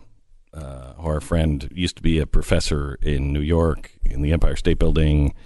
He makes documentaries. He's uh, he's Indian. Uh, he's an immigrant. Oh, He's, uh, uh, Dinesh he went to prison. Dinesh D'Souza. Dinesh D'Souza. Thank you. I tried. It's like I felt like I was on password. All the The password is Dinesh D'Souza. Um, but Dinesh D'Souza. I mean, this is what he went to uh, uh, to jail for. A lot less. He went to prison Yeah, for, a, lot less. A lot less. Because Right. all he did was give too much money to a candidate he wanted to give money to. Correct. That's all he did. right. Well, this is a little different. This is paying off somebody to protect the campaign. It certainly violates the spirit of the law. Yeah. Uh, and, you know, they, as you point out, Dinesh D'Souza went to jail for far less than this. So it's possible they could come after Cohen that way. Again, that wouldn't necessarily uh, reflect on Trump per se. but though, I mean, you know, there's certainly. I mean, you roll your eyes at the idea that he had no idea about this. So here's the here's the problem. Um, uh, are they just using this on on Cohen and hoping that they're going to find something else? You know what I mean? Yeah. I mean, Cohen is. I mean, let's be honest. There's there's a few people that we said, look, he doesn't surround himself with the best people. He surrounds himself with the worst people. And the ones that we mentioned was Flynn, Flynn, uh, Bannon, Bannon, uh, Cohen, Cohen, Cohen, uh, Manafort. Manafort, and all of them. ha- We've been right on all of those. Okay, they're all gone. So kind of seems like we were right on him. yeah, getting rid of these guys is a really good thing because Cohen is he's a bad guy. He is a really a bad guy. Yeah, I mean, I, you know, look, he's the the type of person. I, give me an example of this because the, the issue is not with him is not necessarily loyalty. Um, Oh, he'll go to are- he'll go to jail. I think he will. Go Yeah, to he'll jail. be The- Susan McDougal. The problem is he's just a, a really crappy, corrupt lawyer. And this Mm-hmm. has been beneficial for Trump over the years, as far as you know. He's aggressive. He's a, he uses bullying tactics to get things done, to Mm-hmm. make deals. That's been the way he does it. And, and Trump likes that. That he doesn't necessarily have to be the guy who does that type of stuff. Mm-hmm. The question is, if Cohen is a really competent lawyer, he can draw very bright lines around his activities that they may verge into the questionable and keep his client safe. It's his job to keep his client safe.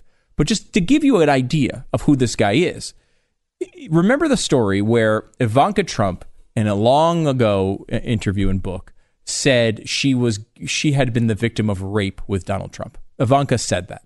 That's on the record. It's not questioned. She says she said it. She later Yeah. said that look, that wasn't real. I didn't mean rape, rape. I, well, that's not what I was talking about. I was talking about uh, you know, an emotional sort of uh, disconnect. And she came up with another kind of answer about it. And so let's just take that at the at the word for a moment, because some people question whether that was true, but she's saying it. She's saying it now. Ivanka, the victim of this supposed rape, is saying it wasn't a rape. So I mean, I, there's nothing we can do about that. She, there, I think we should take her at her, her word. So the Daily Beast, who is no um, no is a terrible publication in many ways, uh, many many many many ways. Yes. In almost all ways. I would Yes, in almost always decided they were I going mean, to unless you're in hell. Yeah. Then they're a trusted source. yeah. No, no, they decided they were going to run a story about Ivanka's quote about her being raped by Donald Trump. Now, of course, you know the context was going to be questionable uh, because it's the Daily Beast, but Michael Cohen got wind of this, and it was his gig to go in and stop the publication. Now, what he said to her, uh, to the reporter who was going to write the story, uh, was uh, threatened if, if you write a story that has Mr. Trump's name in it, the word rape, I'm going to mess your life up. Tread very effing lightly because what I'm going to do to you is to is going to be effing disgusting. He said this to a reporter on the record. Okay, questionable because it's just. And what are you doing? You're calling names and you're you're being a bully. You're threatening. But that's threatening, yeah. exactly what Trump wants out of that role. Here's the part that's the problem. Okay, he later on goes and says he says legally there is no there is no legal way to rape your wife. Quote, you cannot rape your spouse. There is very clear case law. Now, despite pass for a moment beyond the concept of how reprehensible this idea is that a woman, because she puts a wedding ring on, uh, gives the man immunity to sexually assault her at will whenever he wants. It- the, the concept is so incredibly reprehensible, it's hard to believe it was ever a factor in law going back hundreds and hundreds of years. However, it was law in New York until 1984. S- Now stop for a second. and It was about- until 1984. 1984 it was overturned. You couldn't Big- rape your wife. It was a big. It was a big story, and there's Wow. there were a lot of states going back. Look, women couldn't vote. Mm-hmm. Men- There were slaves. We've had a lot of really terrible laws in this country that eventually uh, were overturned. The idea that you could rape your wife was overturned in 1984. Big story. New York Times. It was a big thing. Michael Cohen is a lawyer practicing law in the state of New York. and he doesn't know that was It's overturned. 30 plus years later, and he still thinks it's the law. That's great. He's such a terrible attorney Yeah. that there's almost no way.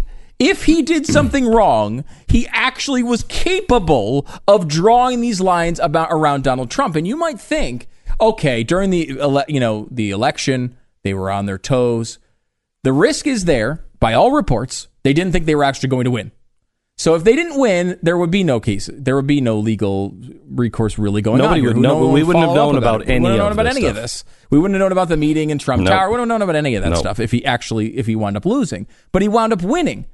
And you might think maybe they were kind of protective, but a, a, shady LLC to pay a porn star $130,000 a week before the election, forget about like whether that's legally, uh, whether he did it right or not. The, there's a lots of questions on that, but it's reckless behavior. Yeah. And There's almost about- no way for him to have done it right. Think about and right, and think about what this guy was doing in 1999 or 2005 when he didn't think he was in the middle of a presidential campaign. Mm. Th- You know, again, it may he may have protected Trump. Trump may have had no idea of any of this, but the the reason they get this I, the the I- the the ability to raid Michael Cohen's office is because they have something, and it may be 20 years ago, but they have something that's so blatantly clear that he did something wrong. Yeah, this At this least this is decision, the illegal analysis yeah, this of many. Is, this is this is something that both left and right are saying that this is significant. You just don't do this. You, this is historic. What happened, and I'm afraid if they don't come out with something pretty damn quickly, and they don't make it clear, this is not going to sit well with the American people. Because I have to tell you, if you would go and arrest and break attorney client privileges, even with Barack Obama, if you would have done that and you, and it was a, it just felt like this is a never ending investigation and it's just kind of slipping into all kinds of stuff. And it looked like a fishing expedition. I defend President Clinton. You don't break attorney client privilege unless it is of extraordinary circumstance. So, what is that circumstance? And it pays off. And unless it's something involving Cohen and the campaign finance or something he's done in his past, I mean, if it if it involves the Russian thing, they don't even have any collusion uh, evidence on that. There's nothing to back this up. Yeah, I mean, this is an investigation that probably should have ended a long time ago. And we haven't seen the results of it yet, of course. I mean, and you know, Cohen again in the middle of the time where Trump is saying to the public, "I have no Russian de- connections. I have no Russian deals." Mm-hmm. Michael Cohen, maybe completely on his own, is trying to close the deal of Trump Tower Moscow. See, this is a this is where Now- it gets problem. Yeah, that's Again, That's where it gets problematic. Yeah. If if the if if Michael Cohen is proven to be doing negotiations with Moscow for Trump Tower Moscow, Yeah, that'd be a problem. At the same time, there's a there's a real problem here. On wait a minute, Mr. President. Now, they'll say one had nothing to do with the other. Yeah, Right. uh, but, but that's not. But that is absolute from a guy who said, "I'm not going to separate my business and my and my uh, presidency. I still have to stay in charge. I still have to know what's going on." And That's I'll have why a- you do that, though. There's no way. Yeah, I know. There's no way this guy didn't know that Moscow Trump Tower was being negotiated. Come on, there's no way. There's no way. It does Of seem course not. it completely implausible. Now Cohen had a lot of uh, he had a lot of ability to investigate deals internationally. It was one of his main roles within the organization. So I mean, it's not completely impossible, but the idea that he Highly would be- unlikely. highly unlikely, right? Highly unlikely. That doesn't mean that there was collusion, by the way. It just means that he wasn't telling the truth when he was talking about business deals in Russia. Yeah, um, right. That does not mean, however, that they've affected the election or anything like that. Yeah, Cohen could go to jail for a million reasons, or you know, be in trouble for a million reasons that have nothing to do that doesn't sully uh, Donald Trump, other than he you know worked with a scumbag attorney. But that's that's already baked into the price of Donald Trump. We all knew that. We all knew that. Yeah. We all knew that. So what what's the new thing here? Oh, his his attorney's a scumbag and maybe doing illegal things. Huh? Huh? You know. Can- just just from a PR perspective, can you think of a worse move than calling up a reporter on the record saying you can't rape your spouse and associating your client with that? With mm-hmm. that point, his on the record defense is you can't legally rape your spouse. When you don't so much as Google it to make sure you're, Yeah. what you're saying is accurate, it's I think gone for 'Cause 33 I years. I guarantee you could Google that and find the law in New York. yeah, it was a big Uh, story so say at the big time. story. Yeah. So let's Yeah. say that that they do come back and say, okay, he campaign finance, he broke the laws with campaign finance, he's going to jail. But they don't find anything that shows that Donald Trump was colluding with him on that.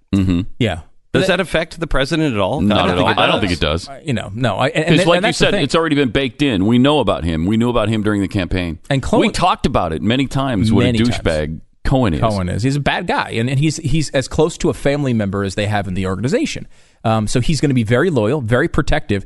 And to this point, it's actually better for Michael Cohen if Donald Trump did give him the one hundred and thirty thousand dollars for Stormy Daniels, because Donald Trump is not limited for campaign contributions. There's a normal limit of what is it, three or four thousand dollars, where Michael Cohen can't do that, and it's, seen as an mm-hmm. in-kind contribution. If you're donating money to someone to pay somebody off, I don't think he did it. I don't think he did. I don't think Donald Trump gave him the money. I, I, really don't. Donald don't- Trump is not the kind. I mean, he didn't put his own money into the into the campaign. Really, I mean, his, Oh yeah, a little bit, a but, yeah. little bit, but he was also doing uh, the Yeah. campaign was paying for all of the stops at his hotels, so he was making that money back. He's just not the guy to to do that. My It's point is- actually worse for Cohen if Trump didn't pay him back. yeah, right. and That's doesn't make for and doesn't make a difference on Trump either way. And it- Neither. Yeah. it's my point of loyalty. It looks bad for Trump if he gave one hundred thirty thousand dollars to a porn star, which is why they they put it through an LLC, and it's why they put it through Michael supporters- Cohen. I don't think his supporters will care. Right, right. But that's why they did it, right? To think they will. protect Trump in the general election a Mm-hmm. week before the election, right? That's that's absolutely clear. And you could say that it might have been Michael Cohen who And did it. it's a dumb right? payoff because nobody would have cared. Probably not. As we see now, nobody would have cared. Nobody would have cared. In fact, the, the story was already out there, Yeah. and still people We, we didn't, didn't care. elect the pastor in chief. I mean, we already baked this in too. All right. So my my so point it though is, is. with, Can I tell you something? It really is. I could walk outside and I could shoot somebody in the street. And nobody It, it, well, and It we really talked is. about it at the time. It really, he is that Teflon. He is. He is. My point though is with loyalty, right?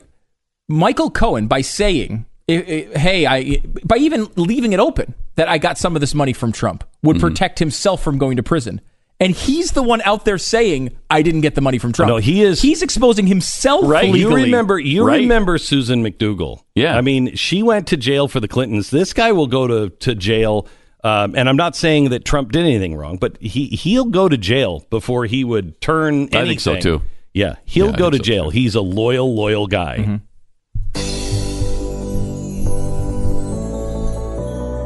Pat Gray Unleashed on the Blaze Radio and TV networks coming up in just a moment. All right, want to talk to you a little bit about Goldline. I want you to call them and find out if gold or silver is right for you. Remember, we are dealing with a world right now with Syria, Russia, China, North Korea, a president who's just had his his his personal lawyer uh, uh, raided. You have the UN today waiting for the response from the U.S. military on something that Russia says if we strike them and one Russian is hurt, it's war. I mean, we are on the verge of so many delightful things. When the world is unstable, the world goes to gold because everything else. I mean, look at the stock market today. It's up 400 points. Wait, wasn't it just down almost 600 points? I mean, it's just everything is in flux. Stability, stability. You can find that with gold and Goldline. I've been buying gold from uh, Goldline for, well, since right after September 11th. Uh, and they are the only people that I would recommend to buy gold from. They are on the up and up. They're really good people. Uh, and they have more disclosure than the federal government uh, even requires them to do. They are just super, super transparent. Call Goldline now, 1 866 Goldline, 1 866 Goldline, or goldline.com. Do it now. Glenn Beck, Mercury.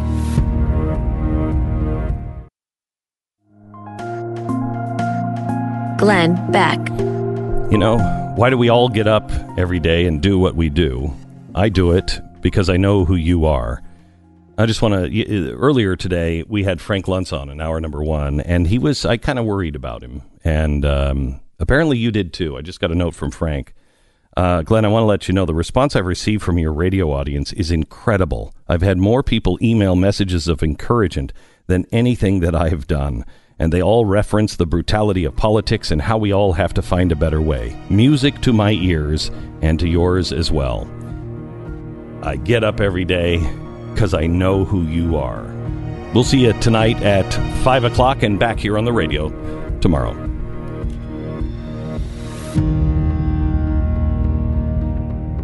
Glenn Beck, Mercury.